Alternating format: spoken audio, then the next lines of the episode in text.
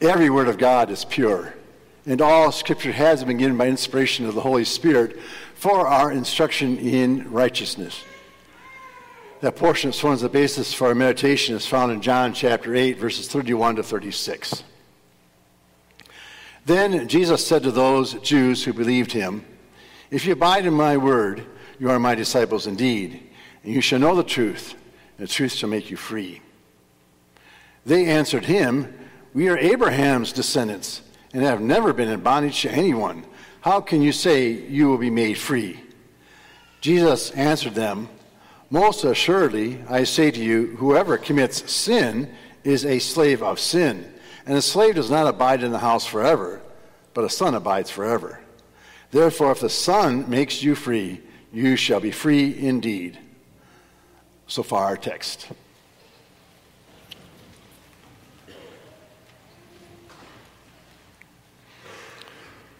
In Christ Jesus, the greatest reformer ever, the one who came from heaven as the way that we might be able to re- go to heaven, the one who is the life, and the one who spoke always the truth. Grace and peace be unto you, dear fellow redeemed. Our text deals with the topic of slavery and freedom. It's a text that's been twisted and misused in a number of different ways. Sometimes it's been used on the political scene as a slogan to try and bring about some social, social justice, to eliminate racial inequality, that there should be a freedom that comes from knowing the truth. Other times it's used as by universities even as a slogan. The truth shall make you free. You'll know that if you come to our university and you get our education and you know you get your knowledge from us, then you'll be made free. But the Savior isn't talking about such small issues. He's talking about really big issues. In the context here in chapter 8, you remember chapter opens with the woman having the very serious problem of being caught in adultery. She's caught in adultery. And the Old Testament legal prescription was a stoning. And it was about to happen when Jesus interceded. That's the context of sin of sin affecting the soul, not of chains affecting the body. As the Savior goes on, then, he delivers a very powerful sermon. When this particular thing happens, uh, there's a number of people who want to kill Jesus. And he unfolds and tells them things, such things as, He is the light of the world. He has been sent by the Father. He's going to be lifted up on the cross. And if you don't believe in Jesus, you're going to die in your sins. Then comes this text here. So it's a gross injustice and twisting of scriptures to take this topic of slavery and freedom and take it over into the political realm or take it over into some kind of study by human beings in some field of knowledge. Jesus has got not one single syllable in this section about the Roman government. He doesn't have one single syllable in this section about social injustice in the world. He's talking about the problem that human beings have with God, the problem that's created by sin, and how it's solved in Jesus, the one Savior. And to that end, then, he reforms our lives on a daily basis by telling us the truth. By telling us the truth first about sin, and then about his work as Savior, and also then the truth about our ongoing need for his word. May the Spirit bless our study of the word he's recorded. We pick it up at verse 34. Jesus answered them, Most assuredly I say to you, whoever commits sin is a slave of sin. Most assuredly, that's that double word in the King James, verily, verily. In the Greek, amen, amen. This is certain, this is sure, this is for this is firm, this is positive. Another way we might say it is pay attention. This is an important truth. And the truth is this whoever commits sin is a slave of sin. We can never fully grasp the concept of what sin is without the truth that Jesus sends. Oftentimes we think of sin as maybe a minor defect because we're dealing with it all the time. We think of it, get kind of used to it. We think it's a minor defect. As if you were taking a math test and you had a math problem and you get the wrong answer and you could use an eraser and get the right answer. But here's the reality of sin. Once you get the wrong answer on the math, that first math problem, then every math problem you do from there on is going to be wrong. That's the impact of sin. Going off to spelling bee, the way it usually works is you get a chance to spell a word, and if you don't spell that word right, you'll get another chance to spell a few other words. But this is the reality of sin. It's not like misspelling one word and then starting over with another word. Misspelling one word, sin, is that you'll misspell every, uh, every word for the rest of your life. That's the impact of sin. And the Savior tells us that if you commit a sin, you become a slave of sin. This slavery is severe. This slavery is massive. The Bible uses different pictures for sin, and I thought I might just take a moment to kind of illustrate how that works. The Holy Spirit has got some terms it uses for sin. One term that's the most frequent is the bullseye, where God has set up the target, and every time you miss the target, that's a sin. The target, of course, is summarized in the Ten Commandments. Another concept for sin is it's a line, and you need to walk that line. And every time you step off the line, the line is the Ten Commandments, that's a trespass or transgression. But the Holy Spirit delves into the language and gives us even more pictures to help us understand sin. One is iniquity. Literally, it means to be a pervert, it means to be twisted. And God looked down at the human race and said, You guys are just twisted in your thinking and in the way you look at life. You're all out of whack. Another term that's used for sin, it's rather graphic, is, the, is a, we, we would maybe transliterate it as raucous. You're loud. You're out of control. You're, not, you're just wild. Another term used by the Holy Spirit is the term to be a rebel, to rebel. God is in authority and we human beings have rebelled against him. Other terms include a wayward work, walking, a wandering, a negligence, an unfaithfulness. Take a moment to look at all the terms used in the Bible for the one concept of sin, and you'll realize, looking at it from this angle, or that angle, or this angle, this angle, it is a huge, massive problem for us human beings. But then the Bible also looks at it another way, too. It looks at it the way of when you're born, you're born dead in trespasses and sins. And that original sin produces all manner of actual sin. The actual sin can happen in my head by my thinking, it can happen in my talking, it can happen in my doing. That original sin puts us into the problem that in our heart, that's the problem. And out of the heart comes evil thoughts, murders, murders, adulteries, fornications, thefts, false witness, and blasphemy. It answers the question that the world is trying to figure out is it hereditary or is it environment? It isn't the environment. The problem that you see in the world, all that's going on, comes right out of the very out of the human heart. And then Scripture has another way of looking at it. When it's talk, we talk about sometimes the phrase sins of omission and sins of commission where God tells us, I do not want you to do these things, but I do want you to do these things. And you can stop off at any of the Ten Commandments, and you can see in most of them, Martin Luther has that concept explained very clearly. We should fear and love God that we do not do these things, but we should fear and love God that we do these things. And here comes the problem for us.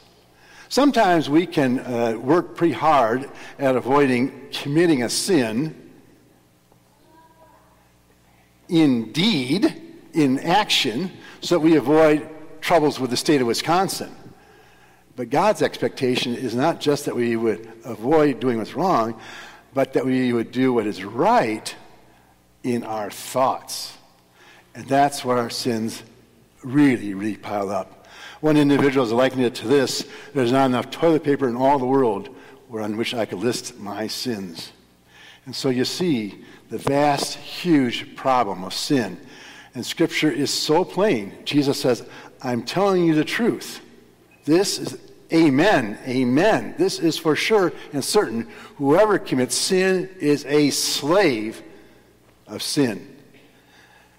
But he also goes on then to point out, and it's somewhat significant that after that broad picture, we come back to the narrow focus of the pulpit because there is one way to handle the problem of sin. And the Savior tells us the truth about that too, that He's the one way to handle that. We're at verse 35. A slave does not abide in the house forever, but a son abides forever. A second maxium, axiom from this particular text. A slave does not abide in the house forever. A slave might get sold some, sometime for something else. A slave might come to the end of their period of slavery and would have worked off their debt. But a slave does, for sure does not abide in the house forever. But the son, a son abides forever. A son would eventually become the heir. The son would eventually inherit everything. A son is, is a part of the household. A slave is not. And then comes the Savior's point, verse 36. Therefore, if the Son makes you free, you shall be free indeed. That problem with sin, the Son of God came to make us free. And there's a whole section of Bible passages over and over repeated in Old Testament New Testament that tell us if you want forgiveness for that huge problem, there's only one way to have it. There's only one way to receive it, and that's through Jesus. And on that section in the bulletin, you'll find a number of Bible passages connecting the thought. The blood of Jesus Christ, his Son, cleanses us from sin. If anyone sins, we have an advocate with the Father, Jesus Christ the righteous. And he's the propitiation for our sins, the satisfactory payment for our sins, but not for ours only, but also for the sins of the whole world. In Christ Jesus, we have redemption through his blood. And the scriptures connect that topic of forgiveness with blood, the blood of Jesus. the passage in Corinthians God made Jesus, who knew no sin, to be sin for us, that we might become the righteousness of God in him.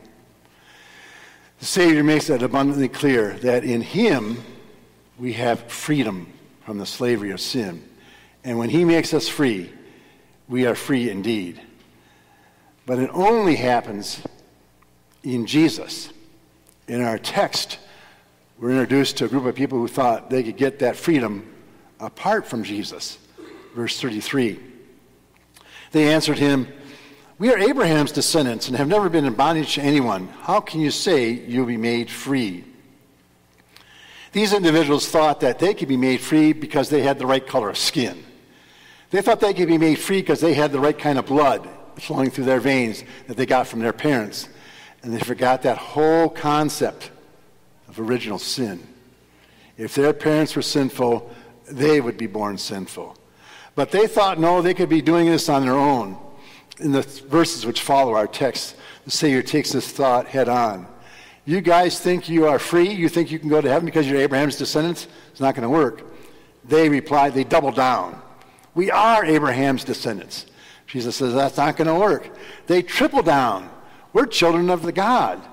And Jesus then becomes very clear in his language, very clear in his language.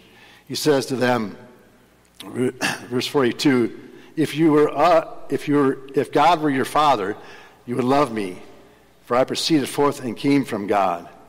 And again, then in verse 44, you are your father, the devil, and the desires of your father you want to do.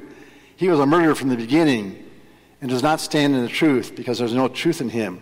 When he speaks a lie, he speaks from his own resources, for he is a liar and the father of it.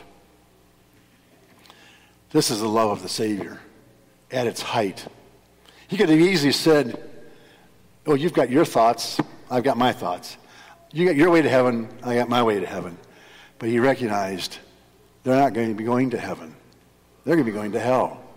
And he spoke very clear language. And he didn't speak it in love. I mean, he didn't speak it in anger. He didn't speak it to get back at him. He didn't speak it because he was name calling. He spoke because it was the truth. They were not children of the Father. They were children of the devil. They were on the wrong side of things, and they were on their way to hell. A stern warning is speaking to them. Jesus, as he did in the first portion of our study, tells us about our sin. He told these individuals about their sin. But he also went on to tell them about how he was the one Savior for them. So, what are you going to do about that problem of sin? You're going to go to the blood of Jesus or the blood of the family tree? Well, here's how you can tell what's happening. We go to verse 47 following our text. He who is of God hears God's words. Therefore, you do not hear them because you are not of God. Here's another axiom. If you're a child of God, you want to hear the word of God. Those individuals weren't hearing the word of God because they didn't belong to God. And so you need to give yourself a daily test. What am I doing with the word of God? Do I listen to it? Do I love it? Can I not wait to hear my Father speak? Or is this something I don't want to pay attention to that stuff? So the fact that you're here today indicates you recognize I got the problem with sin. I need to hear the Word of God. I need to hear about Jesus, my Savior. And that takes us then to the third of the truths which Jesus expresses. He tells us the truth about our sin and our slavery to it. He tells us the truth about our freedom from sin that's found only in Him. But he also tells us about our ongoing need for the Word of God. Verse 31. Then Jesus said to those Jews who believed him, we're going to have to stop for just a moment on that first phrase. As you go on, we hear just a couple verses later that these individuals are arguing with Jesus. It appears there's two groups of people. Chapter 8 starts out with one group of Jewish people and Jesus, I remember, gave those Bible truths to them. The Father has sent me. I'm going to be lifted up on the cross. I'm going to be a Savior. Without me, you'll die in your sins. And then verse 30 tells us some of those people believed on Jesus. So he's talking to those people now. And later on, then, when he brings up the topic freedom, some of the other crowd that didn't believe in Jesus starts arguing with him and again tries seeks to kill him. So we're at verse 31. Jesus said to those Jews who believed him, If you abide in my word, you are my disciples, and you shall know the truth, and the truth shall make you free. If you abide, the word abide means to remain, to stay. Take you back to your confirmation day when you took particular vows and took vows that you would be diligent in the use of the means of grace. That's what this is referring to. That you will abide in the word of the Savior, that you'll live there, that the script, that the Bible won't be some uh, fancy display on the coffee table, but it'll be something that you use and read and study. That you'll hear the Word of God in school and church and Bible class. That you'll live in the Scriptures. And if someone were to ask you, where do you live as a child of God, you could say, well, you could say, well, I guess you live in Eau Claire or Altoona or Chippewa Falls. But a child of God really could answer, I live in the Word of God. And the Savior specifies, if you abide in my word. So how wretched is it that some university started by human beings would take this passage and mutilate the thing to apply to what they're teaching. Jesus is saying, if you abide in my word, in the thing, if you abide in the, the things that I have taught, that have been recorded in the scriptures for you, if you abide in my word, you are my disciples indeed. You are my followers and you shall know the truth, and the truth shall make you free. The truth about ourselves, the truth about Jesus. The Savior knew we would have a need to live in the Scriptures. One of the problems those people were facing, those Jewish people were facing, was that the devil was active in spreading lies. And they had swallowed some of the lies of Satan. Well, Satan is still around. He's still in this earth, he's still roaming around, and he's got a host of evil angels as well, and they are still spreading lies. Some of the very same lies. In fact, it goes all the way back to the, the, lie that he first spoke to Adam and Eve when he talked to them about, oh, you can do that and you won't die. And he talks to us about, you can sin and you won't die. It's an outright lie. Say, the truth of the matter is, if you commit sin, you're going to be a slave of sin the rest of your life. So there's that truth that we, we need the ongoing study of God's Word because we have an ongoing enemy in the devil who is active with his lies and with his contradictions about Jesus being the only way to be saved. But we also live in a very evil world.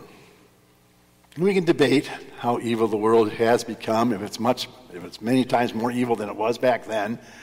But back then too, they had a world. They had a world too that contradicted God's word.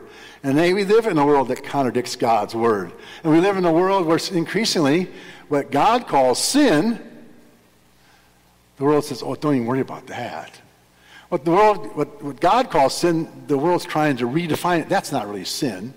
As if the topic of sin is subject to a majority vote. It's not. God says, this is the truth, and it doesn't make any difference whether any human being in the world accepts it or believes it. This remains the truth. It remains the truth in the days of Adam and Eve, in the days of Noah, in the days of David, in the days of Paul, in the days of Martin Luther, and in our day. The truth about sin never changes. We need God's Word because we live in a world where they're constantly trying to change the moral standard. We live in a world that is hostile to the message. There's only one Savior, Jesus Christ. You can't be serious about that. You mean there's only one way to get to heaven? We didn't make the rule up. God's Jesus is the one who said, No one comes unto the Father but by me. And we need the ongoing study of God's Word because we carry around with us the most wretched of our enemies. We carry around with us our own sinful flesh. You're going to go to bed with your sinful flesh at night. You're going to wake up in the morning with your sinful flesh. Going to come to church with your sinful flesh. You'll leave church with your sinful flesh. There's only one way to get rid of the sinful flesh, and that's death. That's when you get to dump sinful flesh in the grave and it's buried. And that's why in Martin Luther's, another portion of Martin Luther's small catechism, he outlines for us on the topic of baptism that that signifies that daily we should drown the old man, the sinful flesh, with contrition and repentance, and that a new man should daily arise. We need an ongoing use of God's word because we have a great spiritual enemy within us. And that spiritual enemy is so, the heart is so deceptive. So at first, the heart says you don't need Jesus. And then when the Holy Spirit brings Jesus into our heart, our sinful flesh wants to go ahead and build on that. Yeah, you got that Holy Spirit. He came to you because you're a little bit better than some of the other sinners. That's not what Jesus said. Uh, when the Holy Spirit comes into our hearts and we start to do prayer, we start to bring church offerings, we start to love, do acts of kindness and love to our neighbor, our flesh likes to raise the hand, look how good I am getting to be. We carry around with us the great spiritual enemy of our flesh, and we have an ongoing need to be reminded there is no difference in human beings. All of them have sinned God doesn't go ahead and look at a curve and say, oh, you've got 90% and this person over here is only at 70%. You're much better. It's either 100% perfection or we're all in the same failure category. Because of those great spiritual enemies, the Savior said, You have an ongoing need. You need to live in my word because you're faced in a world that's got very great spiritual evil powers. But the good news is the Savior promised you will know the truth, and the truth will make you free. As we live in God's Word, He protects and defends us from Satan, the world, and our own sinful flesh. What a reminder for us then about there are serious types of slavery, there are serious types of freedom, and then there's a really serious category involving sin death, freedom, and life. May God grant to us that we continue to go to the great reformer and listen to him as he tells us the truth about our sin and our slavery, as he tells us the truth about he being the one to bring to us freedom, and how he tells us again that we need ongoing study of the word. For all have sinned and fallen short of the glory of God, being justified freely through redemption as in Christ Jesus, who God set forth as a propitiation by his blood. Amen.